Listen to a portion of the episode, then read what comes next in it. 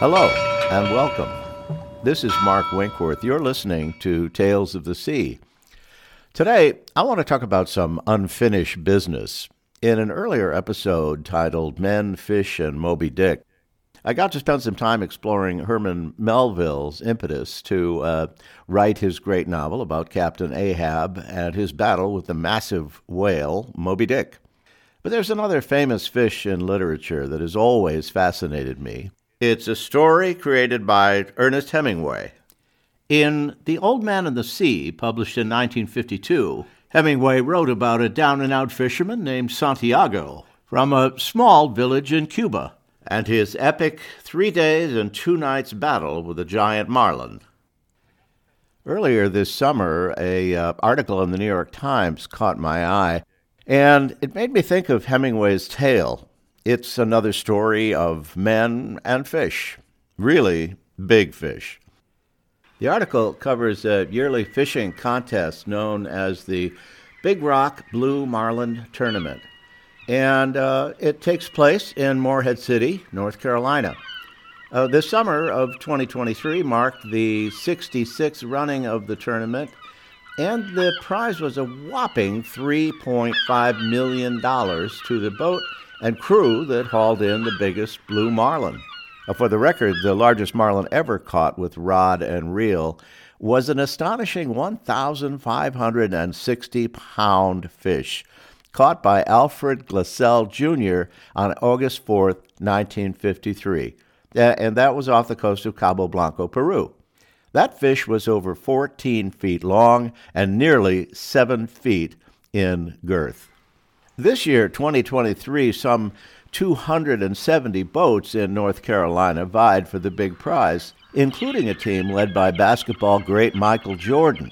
Jordan was fishing from an electronically sophisticated 80 foot long vessel called Catch 23. Well, maybe his was the fanciest, but quite a few of the boats were equipped with sophisticated sonar technology that could spot and track a really big fish lurking far below the surface. Now, once the fish was spotted, the high tech vessel would follow it for hours until it came within range of what they called a sure catch. And then there were the no frills boats, uh, boats with just basic navigational aids. The New York Times article focuses on Ashley Bloch, the owner, and Greg McCoy, the captain of one such boat the 52 foot fishing vessel Sensation. Now, that boat had to rely on McCoy and his crew's 20 years' experience at sea to make the most of the six day event.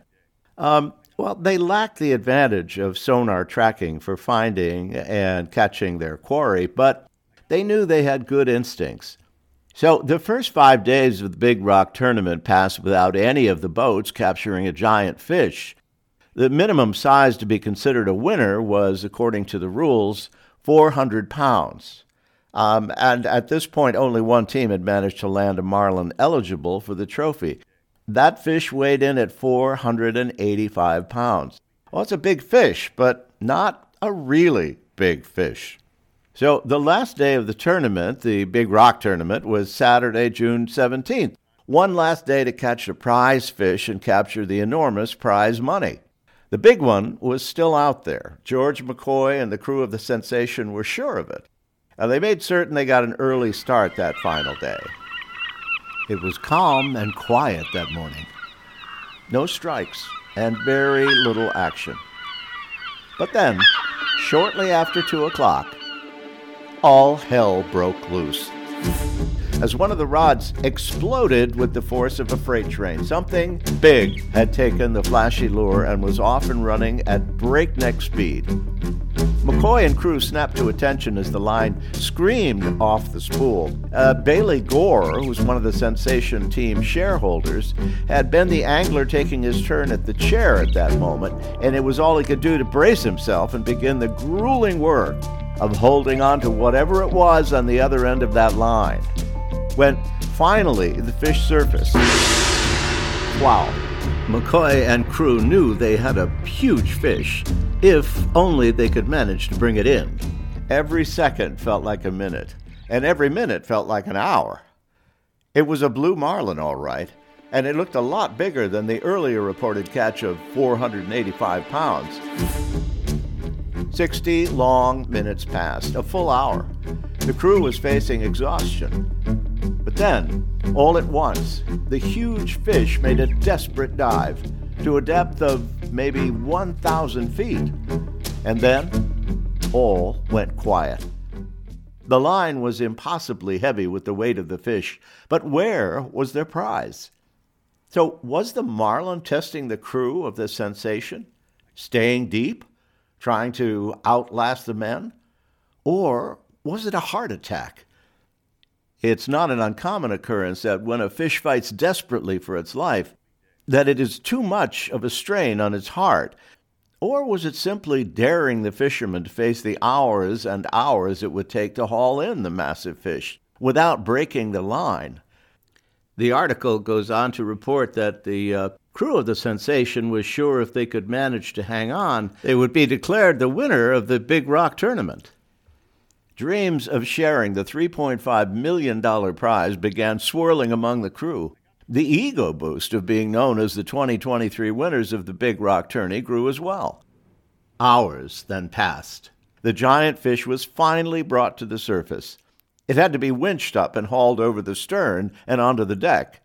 The crew's spirits were predictably high. Surely they would win the prize.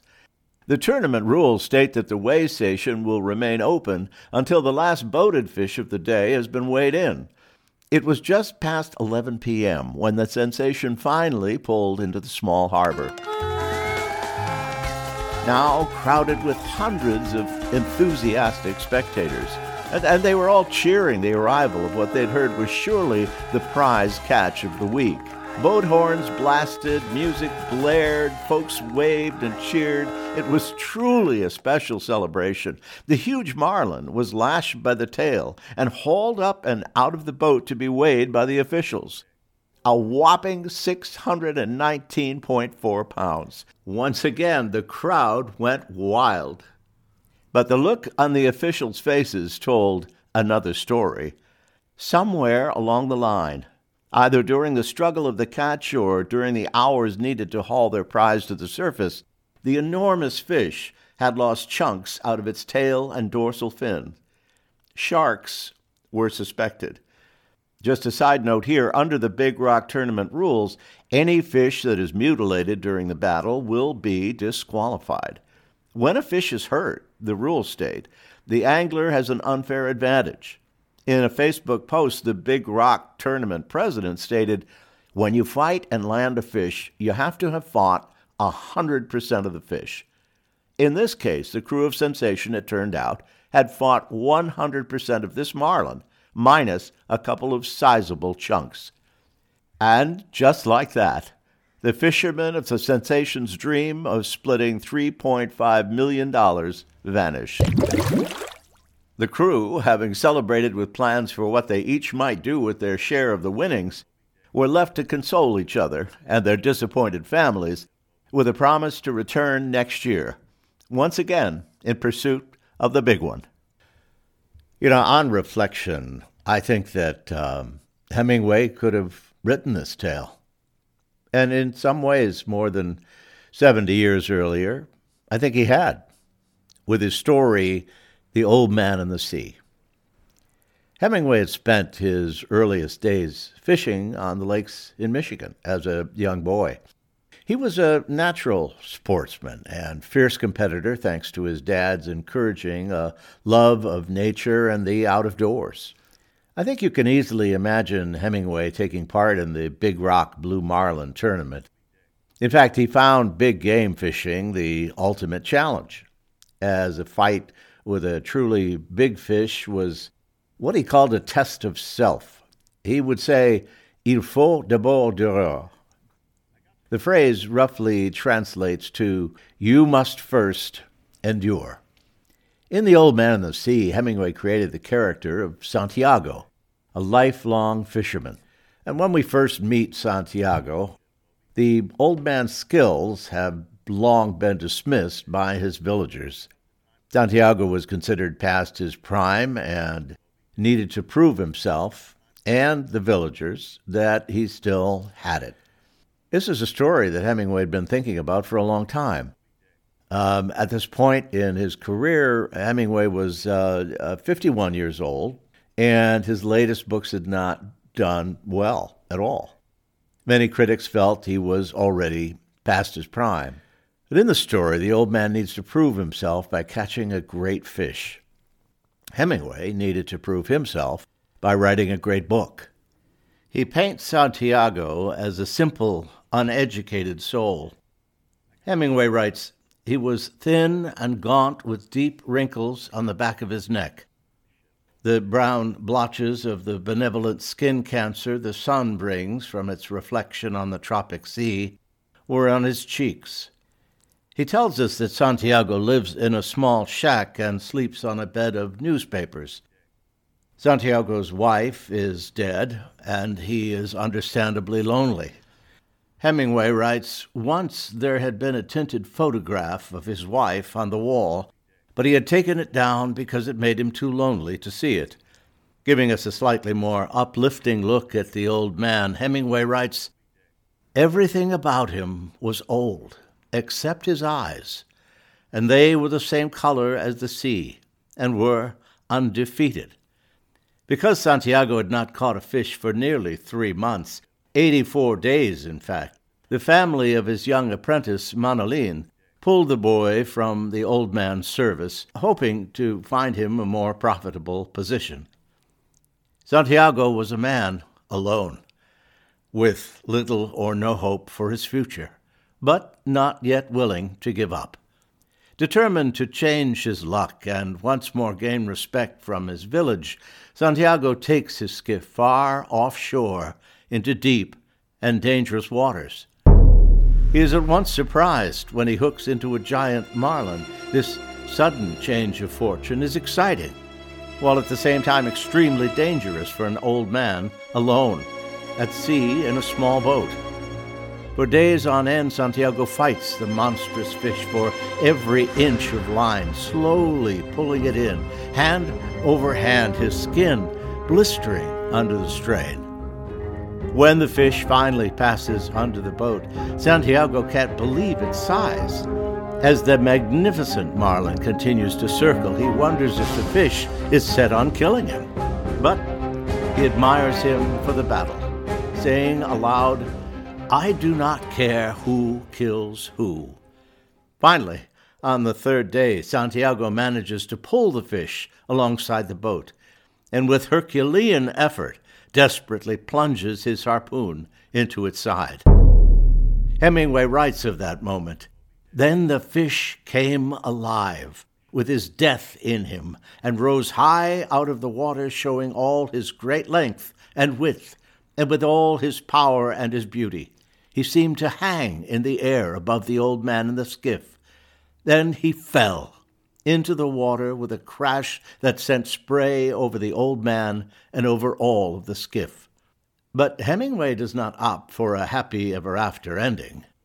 The old man now faces another deadly challenge in the form of a huge and hungry mako shark. The shark arrives having smelled the marlin's blood, its jaws full of razor sharp teeth. In a flash, it savagely snatches nearly 40 pounds of flesh from Santiago's prize fish. More fresh blood from the marlin spills into the sea, and more sharks arrive, smelling blood. The sharks, in turn, take nearly a quarter of the giant marlin. Santiago bravely fights them off, only to face more sharks intent on eating his prize. Critics believe what happens next is Hemingway's comment on what it means to live, to respect all creatures, to chase success, to strive to believe in yourself again, and to hold on to that vision.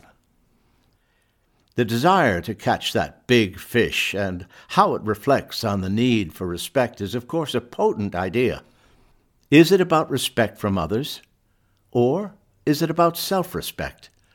But what about the prize itself? How big was Santiago's marlin? Hemingway tells the reader that the remains of the fish weighed in at 800 pounds, yet just the remains the head, the sword, the skeleton, the tail So it's fair to say Santiago was in combat for three days and nights with a creature probably close to 1,600 pounds. Santiago returns to shore with his once giant fish, and the villagers celebrate him. They understand his desire, his journey, his diligence. Their respect for Santiago once again returns, and his former apprentice, Manolin, pledges to return to fishing with Santiago. Hemingway, with great understanding of the character he created, writes that in the end, Santiago falls into a deep sleep and dreams of lions.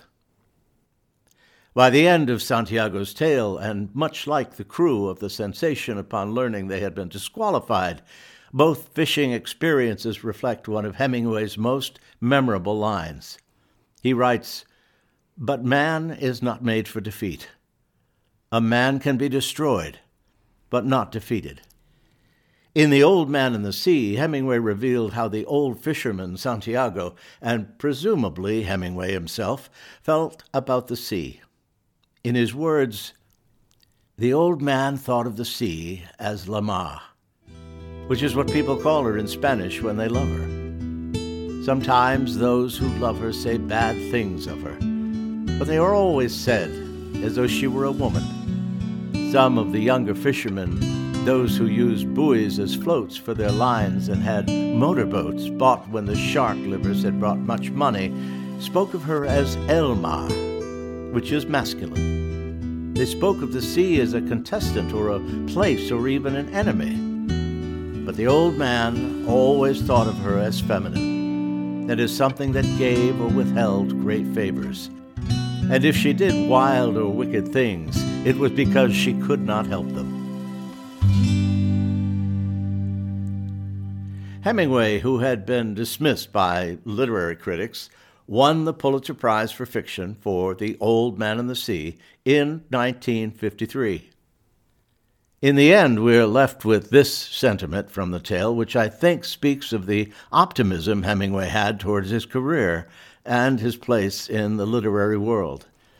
Hemingway writes, now is no time to think of what you do not have.